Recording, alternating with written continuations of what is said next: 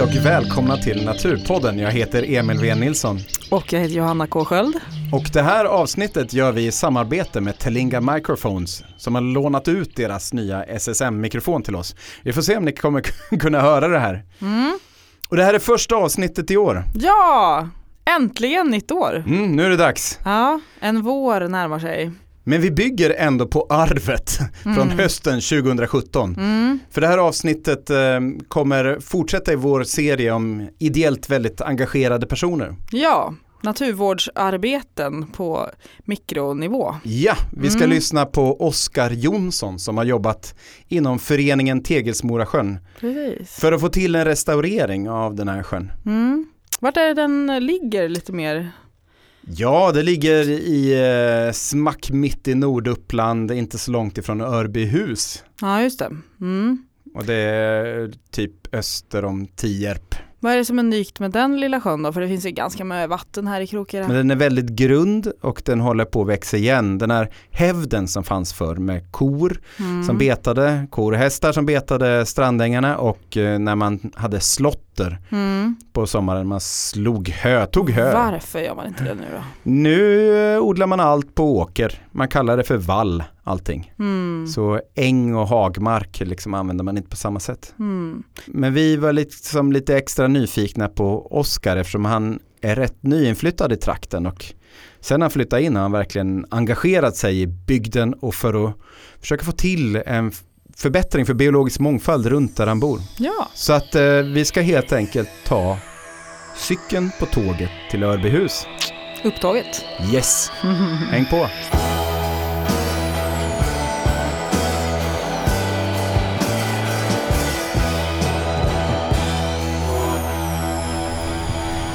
Nu är jag på tåget mot Örbyhus med eh, min cykel och inspelningsutrustning.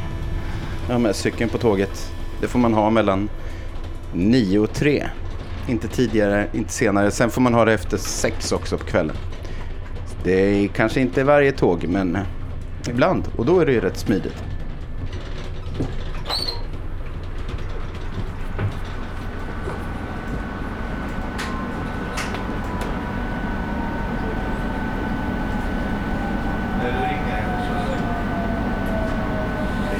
Örbyhus eller? Ja. ja.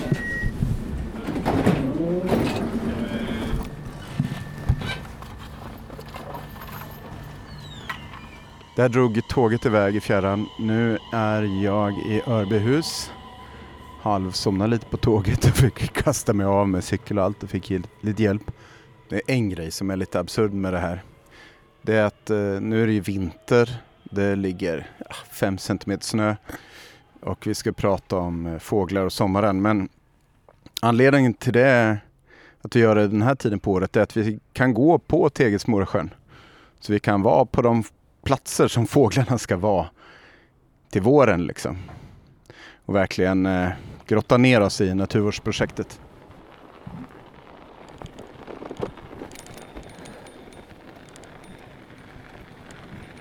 Nu har jag cyklat igenom en liten del av Örbyhus här och närmar mig Oskars kåk. Hoppas han är hemma nu, han är föräldraledig.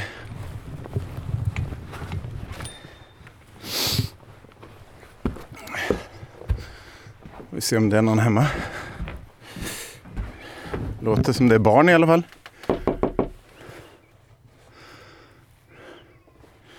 Tjenare! Välkommen! Tack så mycket, hur är läget? Jo, det är bra. Stig på. Ja, god dag, god dag. God dag. Man hör, man hör din... eh, Ja, jag spelar in. Ja. Precis, Bara så du vet. Lite, lite missnöjd. Det är så. Nu känns det som att allt är under kontroll här. Gött, men då, då drar jag Ja. helt enkelt. Ja, just det. Det är det bästa att du sticker lite före, ja. Okej, blir ja, vi ses.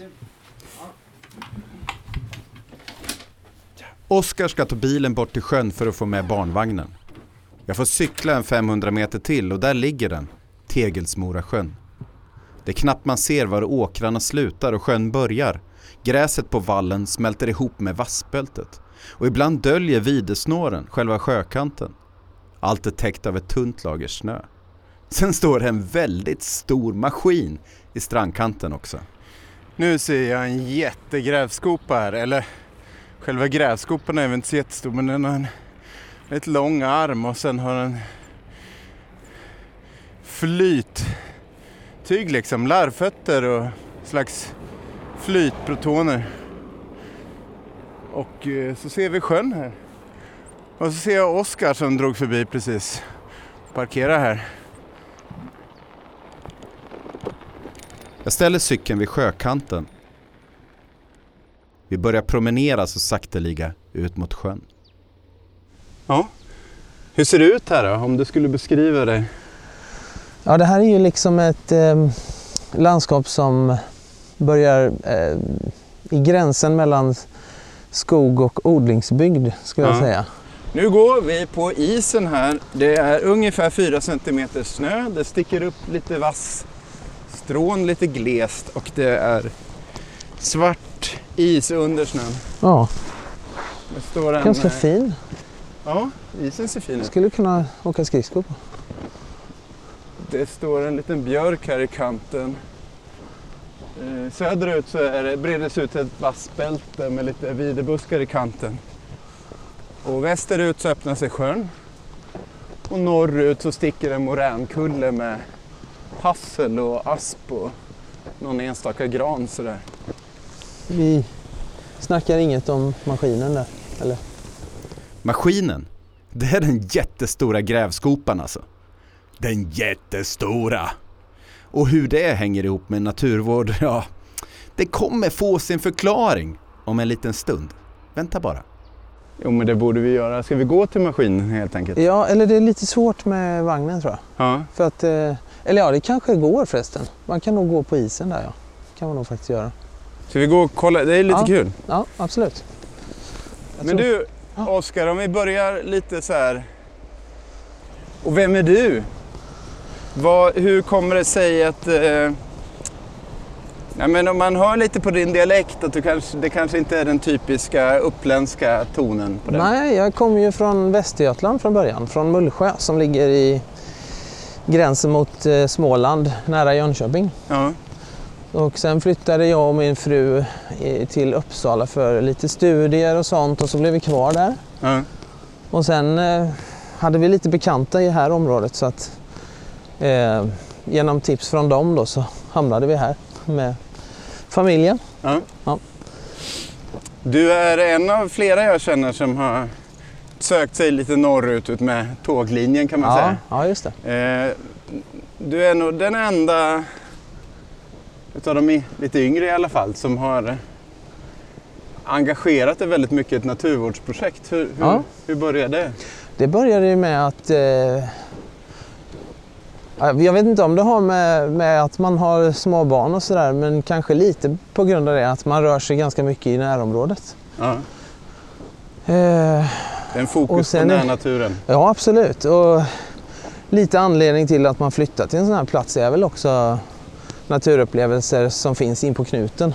Ja. Och därför så har jag liksom uh, vandrat runt här i, alltså, på gångavstånd från där jag bor i princip. Då. Ja.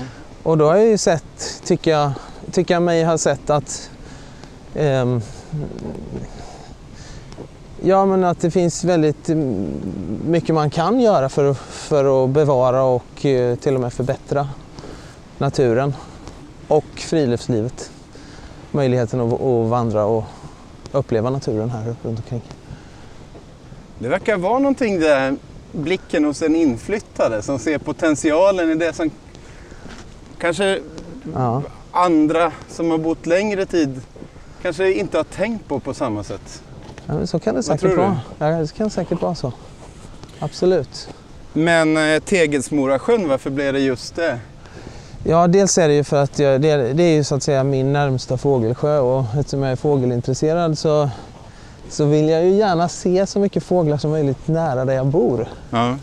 Så att eh, därför, och sen så var det så att eh, den här sjön har ju, det är många som har engagerat sig i den här sjön eh, eftersom den betyder mycket för bygden. För kyrkan ligger här och det har liksom växt upp en bygd runt omkring den här sjön. Men den är som så många andra slättsjöar eh, drabbad av igenväxning då. Ja. Eh, så sen 20 år tillbaka så finns det en förening här som startades av eh, en grupp människor som var engagerade i att försöka få tillbaka sjön kan man säga från att den var igenväxt mer eller mindre. Och jag ser ju det som att den här sjön den påminner lite om Vändelsjön som är en riksintressant fågellokal kan man säga. Ja, har Eh. blivit efter restaurering Ja, kanske man ska säga. För att Precis. hade, hade inte folk runt Vendel engagerat sig i Nej. den så hade man nog inte tänkt på den i fågelsammanhang. Nej, kanske inte. Men eh, om man ser till hur många fågelarter man ser där så är den ju bland de bästa i Sverige faktiskt. Ja. Med över 200 fågelarter om året där. Eh, och det är väl också på grund av att det är liksom en slättsjö som är omgiven av skog så att det finns ju mycket, mycket olika biotoper helt enkelt. Och jag kände väl när jag såg Tegelsmorrsjön här och att, att eh, den är jättefantastisk med svarttärna och dvärgmås och årta och lite speciella fågelarter här. Mm. Eh, Men att det, det kan absolut bli ännu bättre för fågellivet. Men till exempel att man kan försöka, försöka åtminstone få eh, måsfåglar att regelbundet häcka här. För Mm. det, det gör de inte idag. Och just nu så är ni inne i en restaureringsprojekt. Jajamän. Ett restaureringsprojekt. Ja, det stämmer. Eh, och som en, av en händelse så står vi vid en sån här eh, jättestor maskin. Ja, den blev ju kvar här för att det här var nog sista projektet. Vi går, För vi går lite eh, närmare, vi måste ju se den på nära ja, håll. Alltså. absolut. Vi har tre delar i projektet och en av grejerna var att få, få gräva häckningsöar för måsfåglar. Då. Ja. Eh, och Det är, en sån, det är en sån här klassisk eh, restaureringsåtgärd som Ja. har blivit en del i standardkonceptet. Ja, det, det är det nog. Eh, och eh, då behöver man såna här eh, Japp, grävmaskiner med flyt... Eh, protoner eller vad kallas det? pontoner. Pontoner. Ja. Flyg, pon, pontoner. Här är någon slags plåtburkar med luft antar jag. Ja, tror det. Och så är det larvfötter Larvfötter. också. Ja. Och de, den är ju väldigt, väldigt eh, lång, Ja. eh, själva larvfotsdelen så att säga. Så, Ja, precis. Den, vad kan den Det- vara? 10 meter? eller? ja, något sånt. Ja. Den står ju väldigt stadigt i, i vattnet även om den flyter helt. Stå, ser att det står LVR på som är Ja, Lindings våtmarksrestaurering från Söderhamn. Som, jajamän. som är eh, lite skoj för att eh, det är ett företag som har blivit det som gör sådana här grejer Ja, det känns lite så. Är, Och väldigt... Eh, jag var ju, vi var ju vid Trunsta träsk Ja, tidigare och ja. där har de grävt. Ja, just det. Det är väldigt många som gärna vill ha dem för att Ja. de har en bra erfarenhet. Det är inte bara Ja. att de gör vad som sägs utan Nej, de är med i processen. de är med i processen, absolut. Så eh, det är inte så att naturen klarar det här själv. Måste man in och bränna diesel i sjön? Ja, det är ju det är en nackdel såklart. Ja. Och eh, man gör ju det på en säsong när det inte är häckning och så såklart. Men eh, sen är det ju med att eh, det har ju bildats väldigt mycket vegetation som, som tjockar igen vattenytor och så Mm. på grund av näringsläckage. Mm. Så att eh, det är ju en mänsklig påverkan som är orsaken till att sjön är i det tillståndet som den är. Ja. Och då kan det väl vara berättigat att man eh, går in och rättar till det maskinellt. Vi skulle man kunna säga lite så att eh, en gång i tiden var det människan som skapade naturvärdena runt Ja. sjön med bete och slotter och, Ja, det. och sådär som höll det öppet. Det var ju ett öppet kulturlandskap här. Ja, det tror Säkert jag, om man går tillbaka Ja. 100-150 år. Ja, absolut. Det var och det. det, det landskapet har ju säkert varit här i flera tusen år sedan. Ja, Eh, det, det här har ju inte varit urskog liksom. nej. Eh, Nej, det är- Aldrig egentligen för det steg upp ur, Det var en havsvik Ja, först. så fort det blev eh, möjligt att ta sig in och bosätta sig här så har nog folk gjort det. Det finns ju faktiskt fornlämningar också här. Så. Ja just det, det gör det ju. Ja. Och sen, sen, eh, sen med industrialiseringen och sådär och moderniseringen av jordbruket så slutade man använda de här Ja, eh, landresurserna. Det växte det igen och sen kom övergödning på det. ja. Kanske någon förändring av vattenståndet också eller? Eh, ingen vad jag vet, ingen reglering sådär eh, grovt som man har gjort med utdikningar och så. Men ja, lite utdikat är det säkert. Jaha, nej men då har vi tittat lite på, på grävmaskinen som har, gräver de här häcköarna. Ja, och, eh, och även betes Strandängen Ja. Har den ju gjort. Och då vill ju jag naturligtvis titta på de här platserna. Ja, absolut. Kanske att det smartaste är om vi går eh, ändå upp till Häckningsöarna först. Ja. För då, och då, då går vi... Oj, då får vi en bra runda så kan Ja. vi Ja, avsluta du, med... du, du Joddeboss. Okej. Och vi är på väg utåt sjön. Hur tjock är isen? Du, jag har inte mätt men Nej. Den har passerat. den har passerat ett riskfyllt stadium, ja, absolut. Eh, jag tror att det är... Bara höftar så är det 20-25 centimeter eller något sånt. Ja. Det jag och Oskar pratar om idag är den pågående restaureringen, men det är inte första gången som det grävs i Tegelsmorasjön. Vegetationen har hävdats med vassbåt, man har fräst strandängar vid flera tillfällen och vid två tidigare tillfällen har det grävts i sjön, bland annat för att göra häcköar. Men det blev liksom inte optimalt tidigare, så nu tar man ett större grepp om det hela. Ja, nu är vi på väg till den nya gräv... Där man har grävt senast. Ja. För det, det är nämligen inte bara att man har gjort en ny ö, för att vi har också tagit bort en annan ö. Okej. Ja, så, eller vi har försökt att flytta ut ösystemet om man säger så att det kommer så långt bort från skogsdungen här som möjligt. För den här, apropå den här ön, så ligger den för nära land ju för att det ska bli attraktivt för någon fågelart direkt. Och det är Kanske någon- till exempel skrattmås? Ja, eller? eh, ja precis. Men det, det är klart att är någon dopping eller sådär kunde häcka här. Men 30 meter brukar man prata om och här kanske det är 10? Eller? Eh, Eller vad- ja, ja, nej, ja, det kanske, ja precis. Eh, jag tror faktiskt man pratar om, i allra bäst så ska det vara över 200, 250 meter. något sånt. 200, 250? Och det kan inte vi få till här för då kommer vi över på andra sidan sjön. Men eh, däremot så, så tror jag att vi är uppe i nästan 200 meter till den nya ön som vi gjorde. Ja. Men du, nu 180 blir jag nyfiken. Ja. Alltså, när du säger de här siffrorna och så. Ja. Var, eh, vad grundar du det på? Vad finns det liksom? Ja, Finns det någon forskning på det här? Det ska jag inte svära på. jag kan säga det finns det inte. Nej, Det gör inte det. nej, utan jag har frågat, jag har helt enkelt frågat, vem har jag frågat? Ornitologer tror jag det är fram, framför allt. ja. Li, li- lite sådana som, som, jag, jag menar inte att de har fel. nej det, Men det, förstår jag. det, det finns ing, det, det går inte att säga att de Nej. har rätt med någon slags vetenskaplig, det tror jag inte Ehm. utan det, det är nog att de, på ett vetenskapligt sätt. de har erfarenhet av hur det brukar se ut och vilka avstånd brukar, det brukar vara Ja. till sådana här ställen där det regelbundet häckar. Oj! Det var stort. Det var lite märkliga spår här men jag tror att det är räv. Så är det. Det är Man kan någonting att den spreta. har glidit lite på isen. Ja, eller? det är ju halt här. Men jag bara tyckte det var lite för stort för räv, men det, var, det kan ju vara en... Ja, de kan hund också, spreta kanske. ganska bra. Sen har han Ja. gått på på snedställd trav här. Ja. Nej, men jag, eh, angående eh, forskning och eh, häcköar och sådär. och- Så vet jag att eh, Thomas Pert och Ja. andra försöker samla material till för att få en sån här evidensbaserad naturvård Aha, av fågelsjöar. vad bra.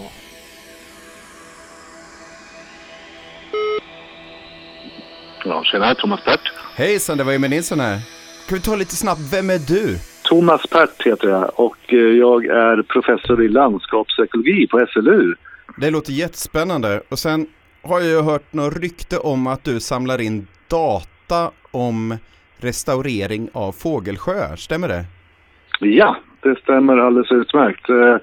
Vi fick pengar för att eh, försöka sammanställa alla våtmarksrestaureringar, alltså av fågelsjöar kan man säga, i Sverige. Och det har vi hållit på med i ett antal år här nu och det visar sig vara ett ganska styvt jobb att få in datat bara. För det ligger, hos, det ligger i byrålådor, det ligger på länsstyrelser, kommuner. Ja, det är svår, svårt att få tag i. Så det har tagit lång tid.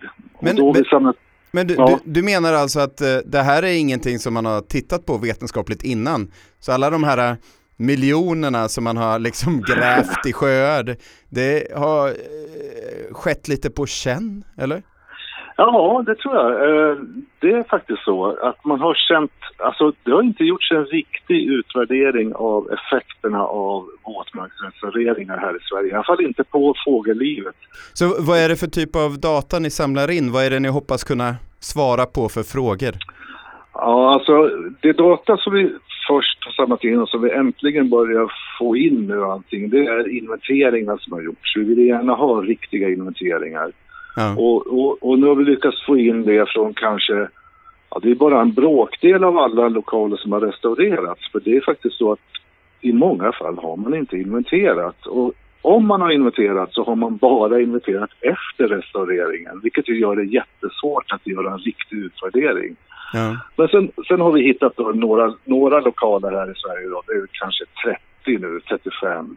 Där man har både före och efter data och de är ju oerhört värdefulla om man ska göra en utvärdering. Ja, och ni, ni, har, ni har liksom inte någon färdig publikation än, men, men eh, finns, Nej, det finns vi några så här det- hemliga eh, trender eller något ni kan avslöja redan nu? Ja, alltså vi har också tittat på Artportalen-datat. För det, det kunde vi ju direkt bara ladda ner själva. Och nu är det mycket rörigare, men vi har bearbetat det efter alla konstens regler och just kopplat det då till, till våtmarksrestaureringar. Och där, i våra första analyser så kan vi säga så här att Ja, det verkar vara en positiv effekt av att restaurera en våtmark. Åtminstone när det gäller artrikedom av våtmarksarter. Va? Så att vi får in, vi får in fler vadare, vi får in det som många fågelskådare redan känner. Vi får in gula eller vi får in flera änder och så vidare. Ja. Det kan vi faktiskt se i de data och, vi, och, och där har vi gjort en riktigt bra analys tror jag. Och hur är det med de här häcköarna? För att det ju, har ju blivit lite av standard i fågelsjöar att då ska man gräva häcköar för Ja. framförallt skrattmås och så hoppas man på eh, få en Ja. svans av olika arter där efter. Ja, ja det, är, det är häftigt för då har jag har en doktorand som precis skulle leta efter sån litteratur och vi, och vi var jätteförvånade. Vi hittar ingen litteratur alls på Häcköar. Vad spännande! Ja, så då så sa jag att det, det här måste vi börja fokusera lite på för det, det är också som du säger. Många gör sådana här Häcköar, de är ganska... Många tror att de är bra. Jag tror personligen, om jag ska bara gissa här nu, det är en gissning, tror att det generellt sett är bra att göra häcköar. Eh, men generellt sett, vi vet ingenting om huruvida häcköar är bra eller dåligt, men den, den, alltså den gissningen är att det förmodligen är bra. Du får in, som du säger, skattmås, du får in tärnor, du får in, och i och med att de flyttar in så kommer du också få en hel del änder som faktiskt bor tillsammans med de där måsarna för att få skydd där. Ja men du, vad spännande. Men då ser vi fram emot eh, en riktigt fin publikation här. En eh, evidens, om evidensbaserad naturvård i fågelsjöar. Ja, men det kommer, det kommer jag verkligen. Ja, jag kommer att skämmas öronen av mig om du inte ser en sån inom två år. Ja men kanon, det låter bra. Ja men Ja, tack bra. så jättemycket för att jag fick prata med dig. Ja, okej. Vi hörs. Kul att snacka. Ja, hej. Ha det gott, hej då.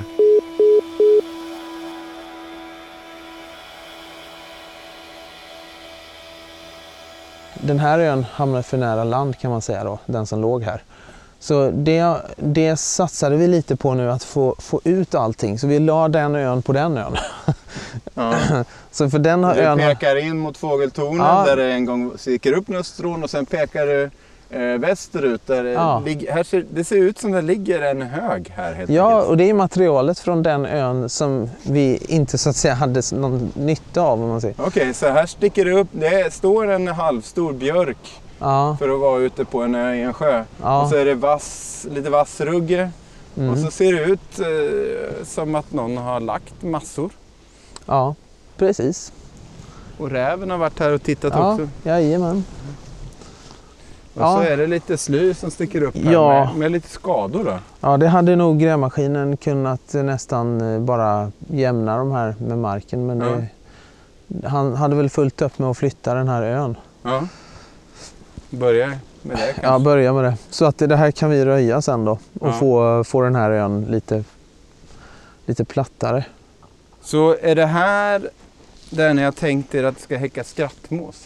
Ja, den här tror jag inte det kommer häcka skrattmås på för den, den, jag tror att den ligger för nära land. Ja.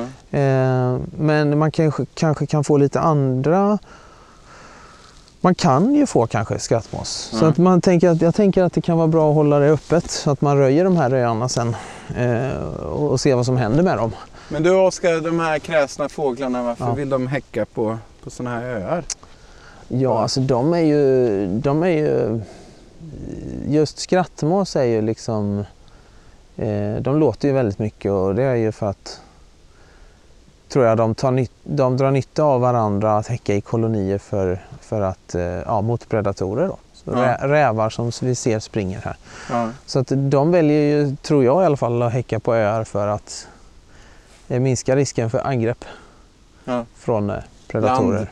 Levande predatorer. Ja, och även, även då att, att det här avståndet från, eh, från dungar och sånt, det förstår jag det som att det, det är ju för att de, eh, de är helt enkelt rädda för att det ska sitta någon hök eller, eller så och lura i, Ja. någon, i något träd.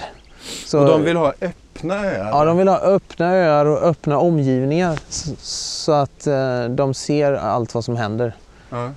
Och det är ju därför också vi vill ha måsarna för att eh, de varnar ju då andra arter så att andra arter attraheras till måskolonier Ja. som jag förstår det. Ja. Så det är därför vi vill gärna att måsar ska finnas här. Efter att vi har tittat runt på den nygrävda ön promenerar vi rakt över sjön till stranden i sydväst. Också där har det grävts. Stranden var tidigare igenväxt med videsnår och nu har den öppnats och gjorts om till en öppen strandäng. Förhoppningen är att boskapen ska vilja gå hela vägen ut till strandkanten och beta i sommar. Men bäst av allt, Oskar har lovat att bjuda på lunch. Eh, börjar du bli hungrig också eller? Jag, kan, jag är alltid hungrig. Ja, men vi, vi förbereder lite käk då så kan vi väl... Men eh, ja, just det, jag skulle ju säga det att mm, det är i alla fall så att när han hade gjort klart den här ängen om man säger så. Så eh, då grävde han även runt ön här. Mm. Så vi, vi tänkte på det att man Ja, att, man, att vi öppnade upp, för det var likadant där, att det var liksom, hade slyat igen Mm. ut i vattnet där. Mm. Så att vi liksom fick upp eh, en strandremsa. Så vi hoppas ju att korna vill gå liksom även runt. Ja. Men eh, frågan är om ni inte måste gå med röjsåg Ja. och hålla Ja, vi- efter det där. Så, Vi ska prata med dem i, på gården här och se vad, det, vad man, de som äger marken här och vad de vill göra och vad vi, vad vi får göra. för jag tror... Eh, ja, får man inte på djuren i, i, i början på maj, Mm. Då, utan om det blir i början på juni istället, Mm. då, då är det nog bra om man går och mejar ner, Ja, okej. tror jag. Japp. Men också kanske på grund av risken för att det ska slå upp sly. Ja. Jag är lite nyfiken på ditt eget engagemang här. I, Ja. hur, hur mycket tid lägger du på det här? Ja, alltså det, det blir ändå rätt mycket om jag ska vara ärlig. Ja, Ehm, det är bra att vara ärlig. Alltså jag, det handlar ju om att dels så vill jag ju att föreningen ska vara livaktig så det handlar ju om att göra aktiviteter. Ni gör sånt också, Ja, sociala grejer? Sociala grejer, medlemsaktiviteter. Försöker att vara lite aktiva i alla fall. Ja. Och sen vill jag ju att gärna att föreningen kanske får fler medlemmar på sikt. Ja. Så att eh, det, nu är vi ju drygt hundra men helst ska det ju behålla dem. Vi ska ju behålla det antalet vi har och helst kanske växa lite också. ja, men det är ju ganska bra eh, samling. Jo men det är bra. Och sen handlar det väl om vad folk gör. Liksom. Ja. Ibland kan ju tre pers göra mer än hundra pers. Ja men så är det ju. Men så att vi, så att man får ju, det blir en del jobb att liksom förbereda olika aktiviteter och sen, och sen är det ju när man gör en sån här projekt då. Så, Nu så har du mycket- glöd där. ja men det har jag ju. Så har man ju det här med ansökningar och så som tar en del tid. Ja. Alltså att man ska skriva ihop någonting som är bra. Och det är Lona ni har sökt? Ja, vi har sökt Lona. Vad säger du, skulle du rekommendera andra till att engagera sig i föreningen Tegelsmorasjön eller i liknande föreningar överhuvudtaget? liksom? Ja, jag tycker att det är jättekul när man hör om typ Trunstad träsk eller Dalbyviken och andra sådana här föreningar. Som, Ja. Man vet att det finns ett engagemang på olika platser att ja, men jag tycker man ska ta vara på den nära naturen som man har och försöka göra, göra så mycket som möjligt för att den ska bevaras och eh, vidmakthållas Ja. eh, och kanske utvecklas till en bättre, eh, ännu bättre naturupplevelser. De brukar säga, i England brukar de säga think globally, act locally. Jaha, ja men det låter ju som en bra slogan. Ja, vet du vad Oskar, jag ska tacka så jättemycket för att jag fick komma hit och för att ehm, för korvarna och för att vi, vi fick eh, hänga med på den här Ja. turen. Ja, men det var eh, jätteroligt. Kon, Konrad här också Han har vaknat nu. som har vaknat. Tjena! Hej Konrad! Nej men det var jätteroligt att se. Ja. Och eh, så var det bra att ta det på vintern så vi fick se från fågelperspektivet Ja. liksom. Ja men det är ju faktiskt det. Så kan vi ju göra om det på, på våren, sommar någon gång. Ja, och se hur det har gått sen. Tänk, Ja. tänk om det har kommit en, en måskoloni då Ja. under sommaren.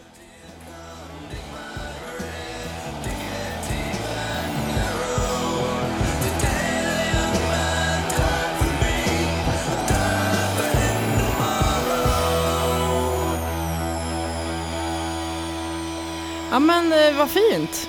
Ehm, heja Oskar och alla andra som drar igång sådana här saker. Eller hur? Mm, Guldsnubbe. ja, Ja. men jag undrar lite, mm, när kan man liksom se resultat på det jobb man lägger ner? Ja, med sådana här fågelsjörestaureringar så kommer resultatet direkt. Ja, nästa vår liksom. Det är inte det som är problemet. Nej. Problemet är skötseln sen. Så hur ska man hålla få, igång det. ja, hur ska man få det här att hänga i? Mm. Så att det inte bara återgår till någon slags igenväxningsfas igen. Mm. Ehm, och det är där det ideella engagemanget är så himla viktigt. För att här Mm. räcker det inte med att staten häller ut pengar, Nej. pang så blir det bra. Utan det krävs att det finns någon som Mm. följer upp det här. Mm. Ska Och- man inte kunna få liksom skolor och Ja, det är mycket man kan rent hypotetiskt sett, men om man Ja. ser vad som faktiskt sker i landet mm. så är det ju det ideella engagemanget. Det är det ideella engagemanget som har sett till att Gällstaviken har blivit i Uppland. Mm. Det är det ideella engagemanget som har eh, ordnat någonting i Trunstadträsk, i Vendelsjön Mm. liksom, och så vidare. Mm. Så i många fall så är det det ideella. Just det. Vad är det för arter då som gynnas av det här? Ja, det är ju de flesta arter som finns i slättsjöar. Och det man gör med sådana här, hä- när man gräver häcköar, då Mm. är det ju framförallt skrattmås man vill åt. Varför vill man ha den då? Den finns ju i stan. Ja, den har minskat faktiskt ganska Jaha, okej. mycket på senare tid. Men framförallt så är den en paraplyart för många andra arter. Mm, just det. Så att eh, har du en skrattmåskoloni så kanske du kan få svarthärna, dvärgmås, Mm. du kan få eh, doppingar som häckar i skrattmåskolonin, Eh, Mm. du kan ha änder som häckar i närheten. Mm. För kommer en mink eller en räv så blir det ett jävla liv helt enkelt. Ja, ja. Hjälper det är de mycket varandra det. igen? Ja. Mm. Hmm. Men Johanna, Eh, Ja. nästa avsnitt av Naturpodden, vad ska det handla om? Det ska handla om eh, någonting vi håller väldigt kärt. Precis, Som vi försöker följa efter också. Lite sådär obehagligt, stackarna. inte vilken skit som helst, Nej, precis. utan vilken skit. Varje skit. Ja, vi ska till Glamsen, det är jag och Maria Brandt som varit Mm. ute. Just det. Vet du vad vi gjorde där? Alltså ni stack ju nosen i allt möjligt liksom. Ja, jag tror inte vi ska säga så jättemycket mer, Nej. mer än att vi åkte till gården Glamsen, den lilla byn Mm. som har gett namn till Glamsenreviret. Just det. De första uppländska vargarna på eh, typ drygt 100 år i alla fall, kanske Mm. 150 år till och med, Mm. som ett vargrevir som delas med Gävleborgs län. Man kan Mhm. säga att det är en incestuös historia Ja, men- bakom det hela. Nej, Så lyssna om du törs. jag vet inte jag.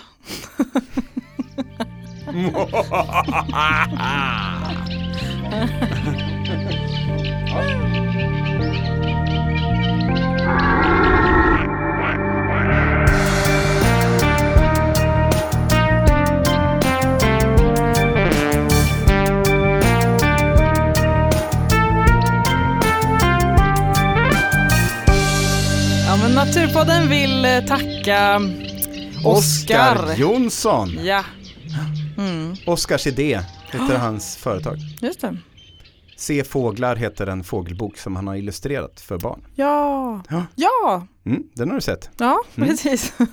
Mm. Och om man vill kontakta Naturpodden, hur gör man då?